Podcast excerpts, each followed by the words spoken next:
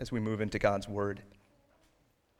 Father in heaven, we do thank you that you are the sovereign God, that you are in control, that you are the God who is working in this world.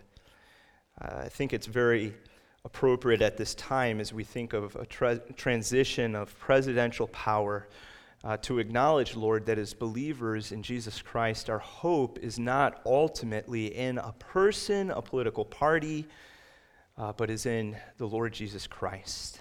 And we know, Lord, that one day he will come back and rule, and his rule will be perfect. And we long for that day, Lord. I thank you for our former president, Barack Obama, Lord.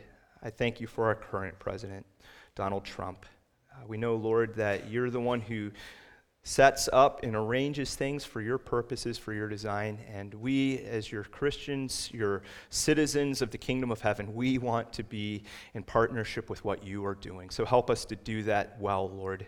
Help us to reflect the Lord Jesus Christ well. We pray in Jesus' name. Amen. So, if you would open your Bibles with me, we're looking at Romans chapter 12. If you do not have a copy, of God's Word of your own, you can grab the blue Bible in the chair in front of you and turn to page 947, and you will pick up with us in our text. Romans chapter 12, verses 1 and 2. If you weren't with us last week, we're going through a three part vision series Worship, Transformation, Mission. You can go online to osterville.org, uh, ostervillebaptist.org look at the sermon series, and I would encourage you to listen to the sermon on worship. This next sermon will make less sense unless you've heard that sermon. So check that out. If you have an extra 30 minutes this week, it's a good way to put yourself to sleep or something like that. Metamorphosis. Metamorphosis. It's an amazing process to watch. Uh, the process of something starting out one way. You can think of a tadpole or a caterpillar. It undergoes this transformative process and it emerges out as something different. I used to love collecting tadpoles and caterpillars as a kid. I remember uh, a couple lessons I learned along the way. For example, if you're raising a caterpillar and you put it in a jar, you have to poke holes in the lid. If you don't poke holes in the lid, the chrysalis never gives you a butterfly. I still haven't figured out why that is, uh, but I know that you need to.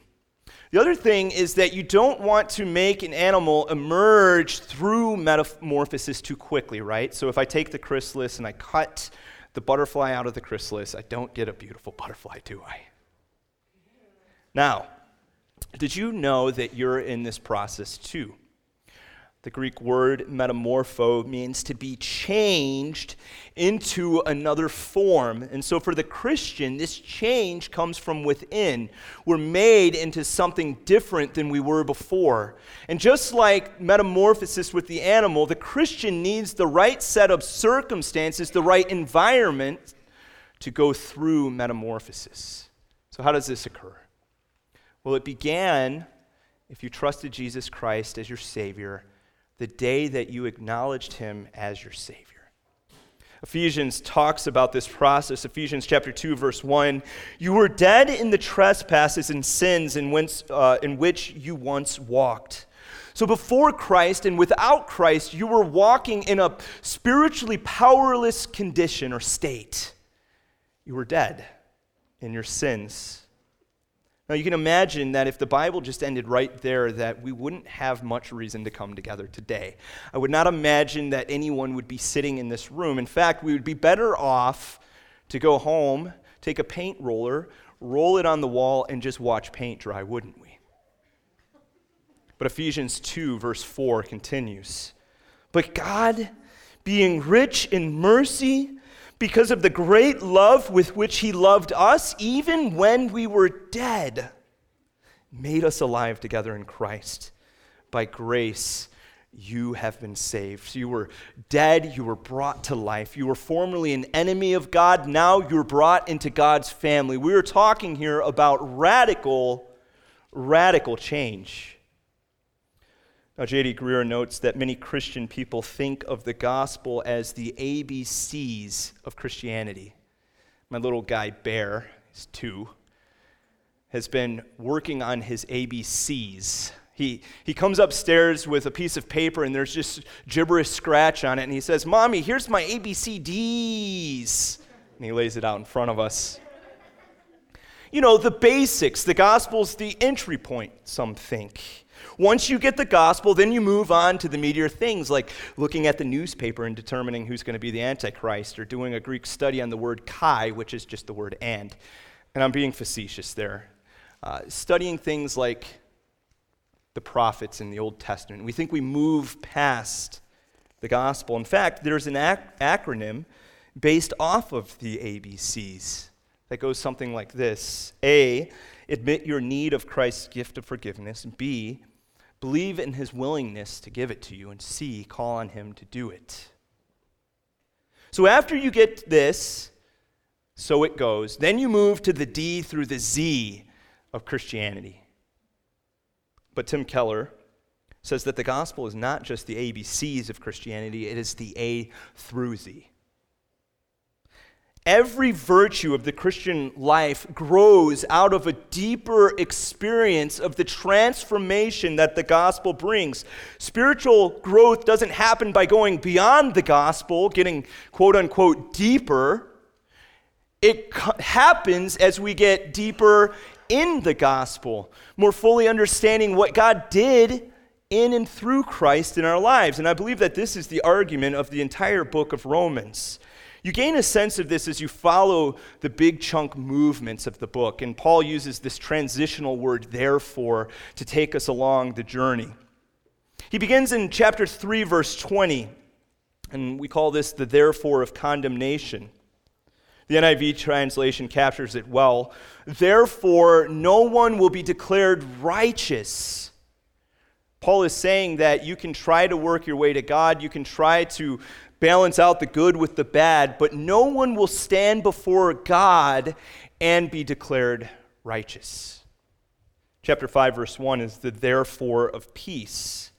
Therefore, since we have been justified by faith, justification is the act where God imputes or he accredits to our account the righteous life of Jesus Christ, and he accredits to Christ on the cross our own sinfulness. Therefore, since you have been justified, you have peace with God. Chapter 8, verse 1, the therefore of assurance. There is therefore now no condemnation for those who are in Christ Jesus. There's nothing that you can do to take away the work that God has done in Christ. Now, that is assurance.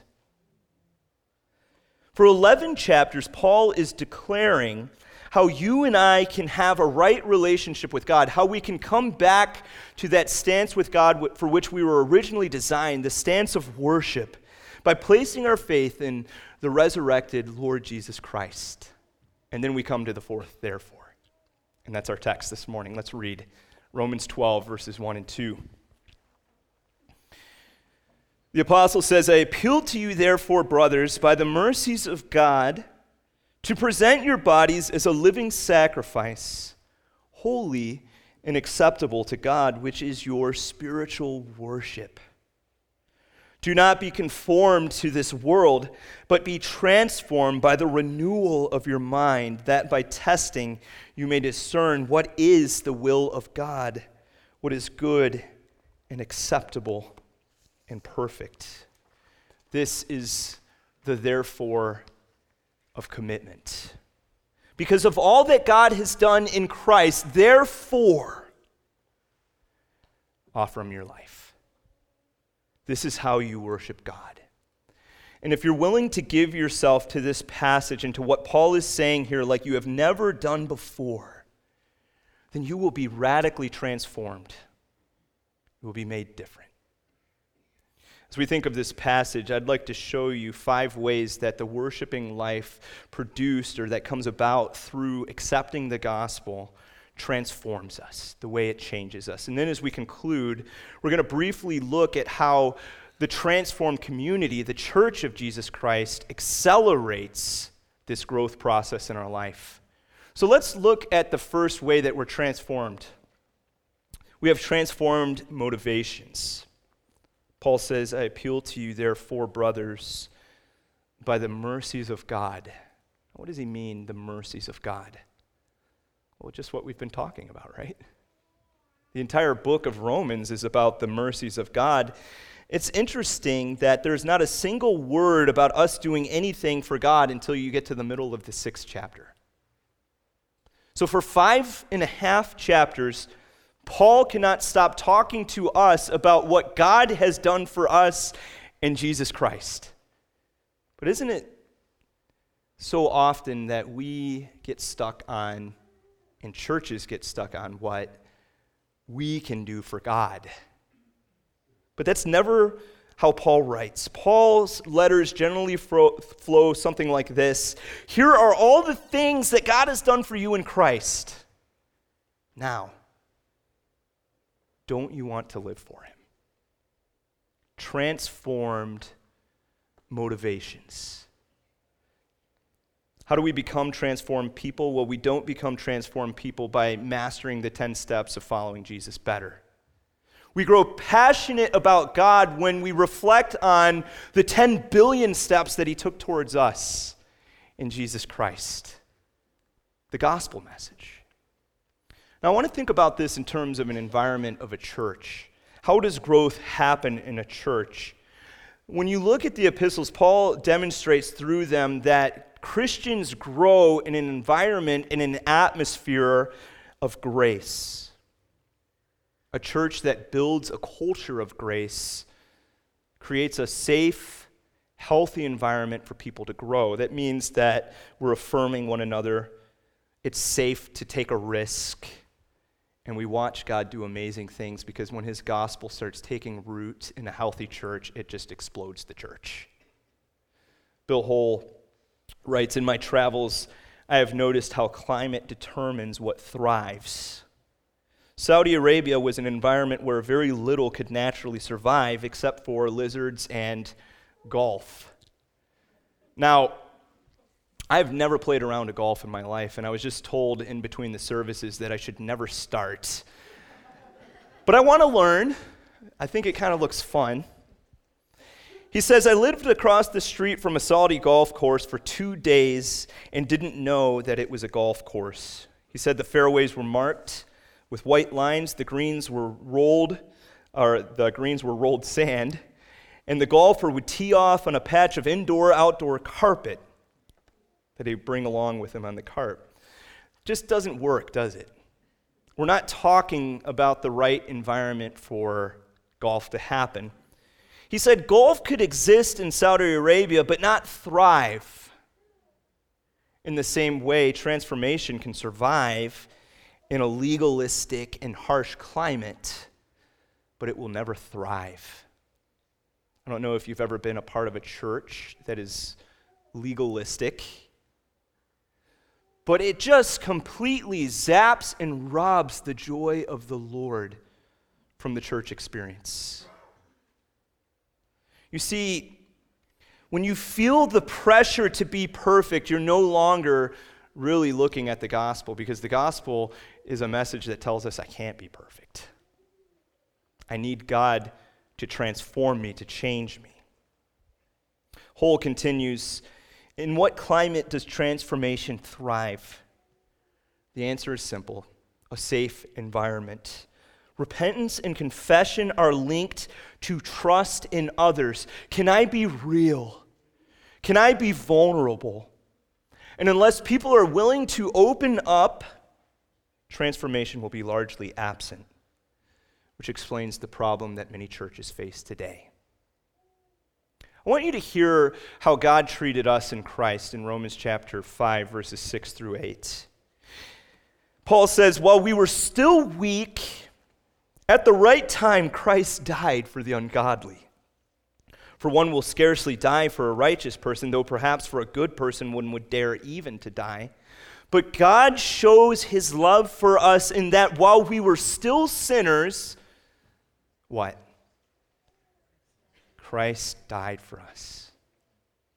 It also means that as I preach the word of God to you, I know that I can't rely on guilt.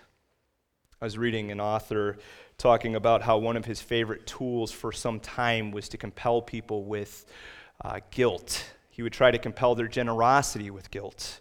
He would say things like, How can you live in such abundance when so many are suffering in poverty? Do you realize that that money that you spent on that Frappuccino would have fed someone for a day? Are you ready to face Jesus, having lived on so much when others have so little? Now, he's not necessarily saying anything false there, but you know what he discovered about guilt? It never works. We find all kinds of mechanisms to get past guilt, don't we? I mean, when the offering plate's passing by, we look to our right and our left and we see that Chip Lorig didn't put a check into the offering plate, and we walk away feeling a little bit better about ourselves, or we rationalize. Guilt does not produce transformation. In fact, when you look at Paul and the way that he would compel the churches to be generous, he would never rely on guilt. He always relied on grace. 2 Corinthians 8 9. For you know the grace of the Lord Jesus Christ, that though he was rich, yet for your sake he became poor, so that you, through his poverty, might become rich. It is impossible to be exposed to the gospel and believe in it and to not become like the gospel. Experiencing grace transforms us to be the people that God wants us to be. Now, I'd like to look at another implication transformed audience. Transformed in who we view to be our audience. So remember, transformation is metamorphosis. It's a change that comes from within. You don't produce a butterfly by pinning wings onto a worm, it doesn't work like that we know that the spiritual transformation that comes comes to us by the Holy Spirit of God. But there's another type of change that Paul talks about here in Romans chapter 12. It is a change that does not come from the Holy Spirit. It's a change that comes by uh, pressure from without that compels us to try to conform to what everyone else looks like. Warren Wiersbe writes God wants to transform us. He wants to work through us to transform the people and the circumstances that make up our lives. Every Christian is either a conformer or a transformer. Our lives are being changed either by pressure from without, conforming, or by power from within, transforming. And the difference, what is that? Week number one worship. Eugene Peterson, in the message paraphrase, do not become so well adjusted to your culture that you fit into it without even thinking. Instead, fix your attention on God. You'll be changed from the inside out. I think of writer Os Guinness, prolific. He has famously and ardently defended the gospel. And he writes about why worship changes how we view who we're performing for and who we're seeking to please. He said it's easy to buck a crowd, not too hard to march to a different drum beat, but it is truly difficult, perhaps impossible, to march only to your own drum beat. Most of us, whether we are aware of it or not, do things with an eye to the approval of some audience or other. The question is not whether we have an audience, but which audience we have. A life lived listening to the decisive call of God is a life lived before one audience that trumps all others the audience of one. You see, it is all too common today to be other directed which means that you look to your right and your left to have your peers be your real guide in life. We're not so much inner directed. So we're asking questions, maybe even impulsively as we're making a decision like this who is doing this, or how many people are doing this, instead of the better question is this right? Is this what God would have me do? And when you think of this at the church level, the church is not called to be a thermometer. We're not called to record the ideas of the popular culture. We're called to be a thermostat which transforms the culture through our work. So, how do we grow into a, a people that uh, transform the culture? The ultimate priority worship. In worship, we care less about the lesser audience. I think of uh, an interaction that Winston Churchill had. He was asked uh, how he felt about a vicious attack from one of the members of parliament, and he said this If I respected him, I would care about his opinion. But I don't. So I don't. Os Guinness says, I have only one audience. Before you, I have nothing to prove, nothing to gain, nothing to lose. How do you live before the audience of one? Well, Paul says in this text that you offer God three things you offer God your life, you offer Him your logic, you offer God your desires. Let's look at life, the transformed living. Peterson, again, his paraphrase. So here's what I want you to do, God helping you.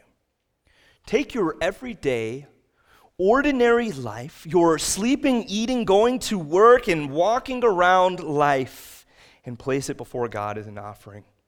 Embracing what God does for you is the best thing that you can do for Him. So, when you're asking that question to yourself, how can I live the will of God? What does God want me to do? The answer take your everyday, ordinary life, your sleeping, eating, going to work, walking around life, and place it before God as an offering. The NLT translation says, This is truly the way to worship Him. God wants your everyday moments. He wants your moments in the office. He wants your moments when you're in the business meeting. He wants your moments when you're driving from one job location to another. He wants your moments when you're baking.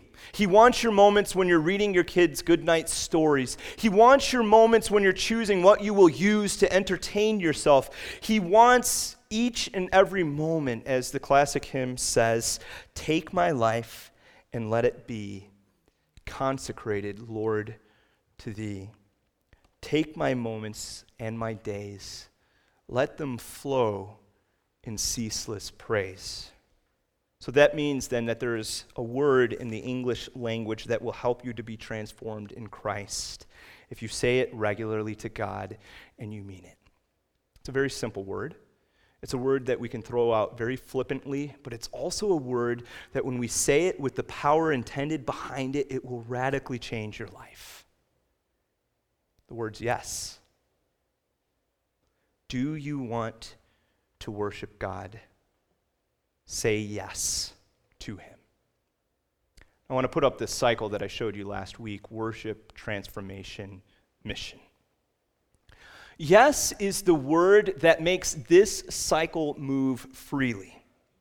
God calls you to do something, He gives you a command from the Bible. You say, Yes, Lord.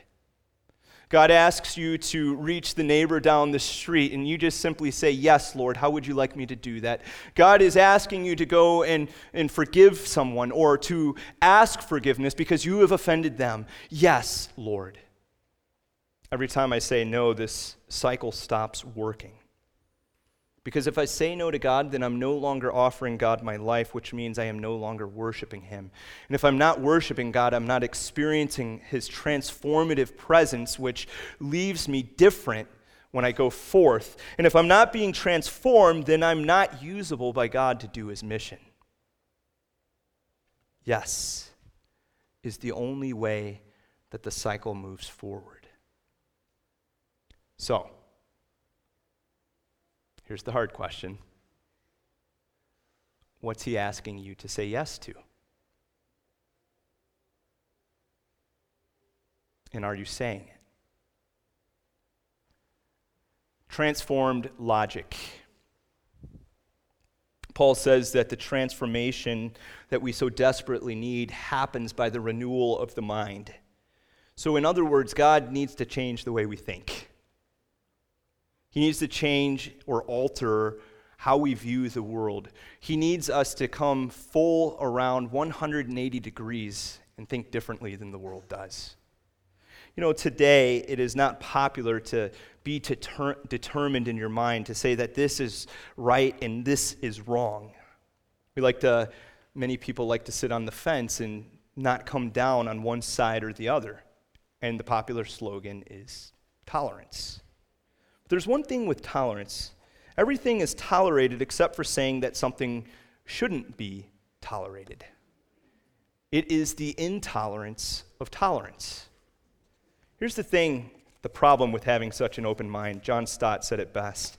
It exposes us to the danger of having our minds so open that our brains fall out. Paul says, don't allow yourself to be conformed by the value system of the world. I want you to just for a moment think with me about the big questions that we're asking all the time. I want you to think about the world's logic. I want you to think about biblical truth. And I want you to see just how incompatible the two are. Think about the purpose of life, the goal and the meaning of life. Strikingly different. How to determine greatness how to respond to evil in the world. What about ambition and success? What defines a person being successful? What about honesty, finances, sexual relationships, religion, or even something a little closer to home failure? God uses failure for his glory. I love what Chuck Swindoll says God often sees failure as a stepping stone for growth. So that failure in the Christian life is not a sin and it's not something to be avoided. It's something to offer up to God so that He can transform that experience. Paul is saying, stop aping the world. Don't stand and look at what they're doing and then wave your arms in the same way next to them.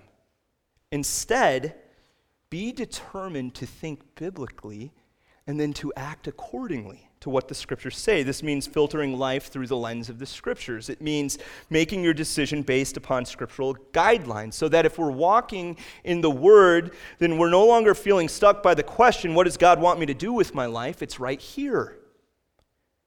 It's spelled out. It's God's revelation from start to finish. God is writing about what He wants you to do with your life.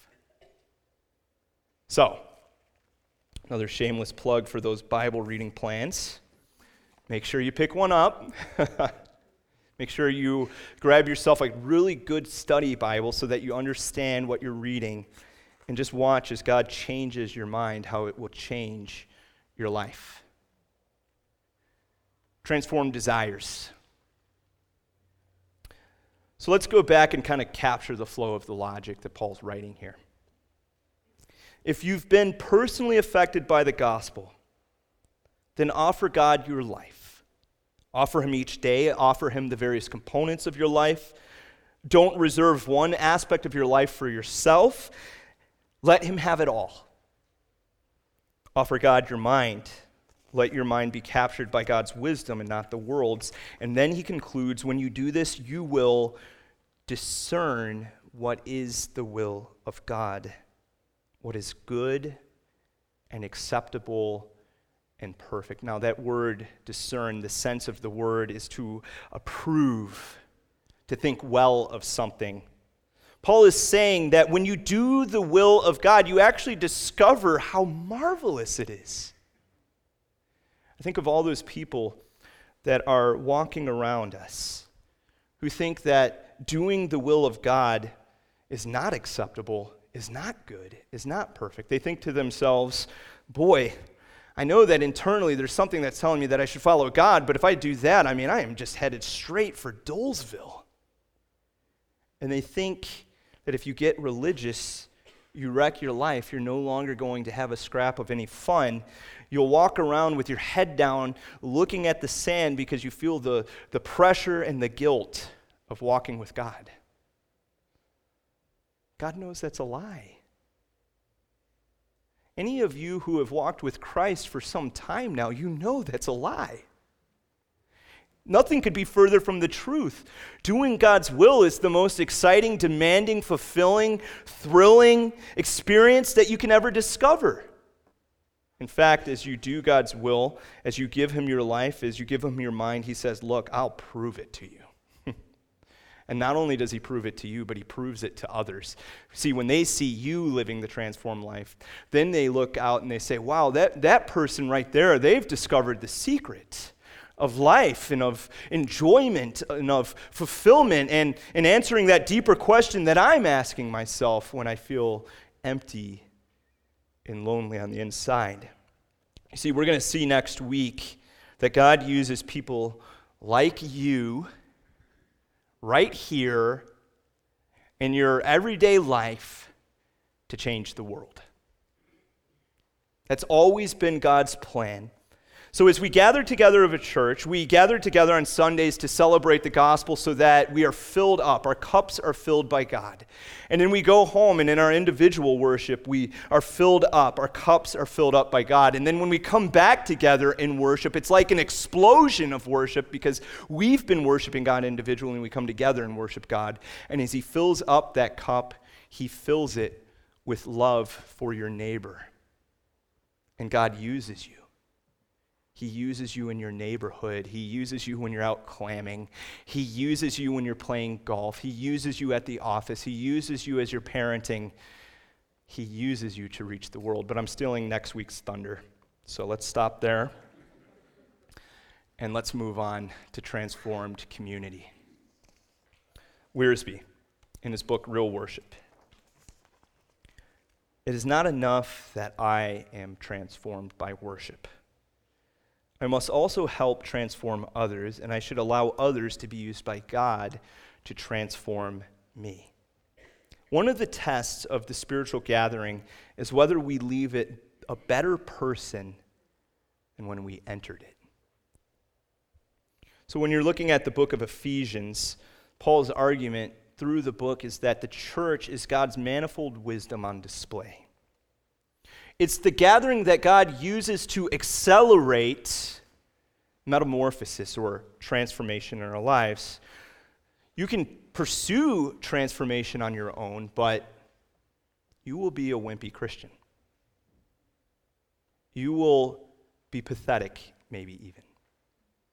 But as we come together and we get that gracious, loving environment, the speaking the truth in love, the gospel of grace environment of the church, God accelerates growth. Don't filter it through the, the, the, grid of the church that you were at that wasn't healthy. Filter it through the grid of what could be and should be as people are using their gifts, as leadership is healthy. And I want you to see this cycle again worship, transformation, mission. Notice that individually, any one of us could go through this cycle. And I hope you are. But as we go through this cycle together as a corporate body, God exponentially increases the growth and the impact of what we can be. And that's an amazing thing. The Spirit of God produces a profound work, and He's been doing it for 2,000 years now. So, how do we do this? Well, I've put in your bulletin a little pamphlet here called Every Member. Every member is a spiritual growth, growth plan. We called it last year Church at the Center, but I think every member better captures the idea of where I'm heading with this. As individuals, we take personal ownership to do these things so that God accelerates the growth of the church as we do them together. Every member growing together. It is built upon five commitments. The first commitment is every Sunday. Now, I don't want to expound on each one of these commitments, but I do want to say something here your presence says a lot to people. It tells people that God is important to you. It tells them that they're important to you. It also tells them that you think that their presence in your life is important. I call this the ministry of presence. The ministry of presence is a powerful thing. God has greatly shaped my life by the ministry of presence. I remember, and I will never forget, my dear brother Dick Service. How God used Dick Service to do the ministry of presence in my life. It was sometime just before he went home to be with the Lord that I remember seeing him sitting there in the back corner of the church. He had fought to get here. As he was dying of cancer, he would repeatedly say in the hospital to me, Rob, I just want to be in church one more time. I want to be with the people of God. And he did. He fought hard, and he made it to the back corner of church. And I was built up as I preached the word, as I sang songs from the start to the finish of the service, as that man wept because he was here with the local gathering of people. He got it. He understood just how precious the church of Jesus Christ is.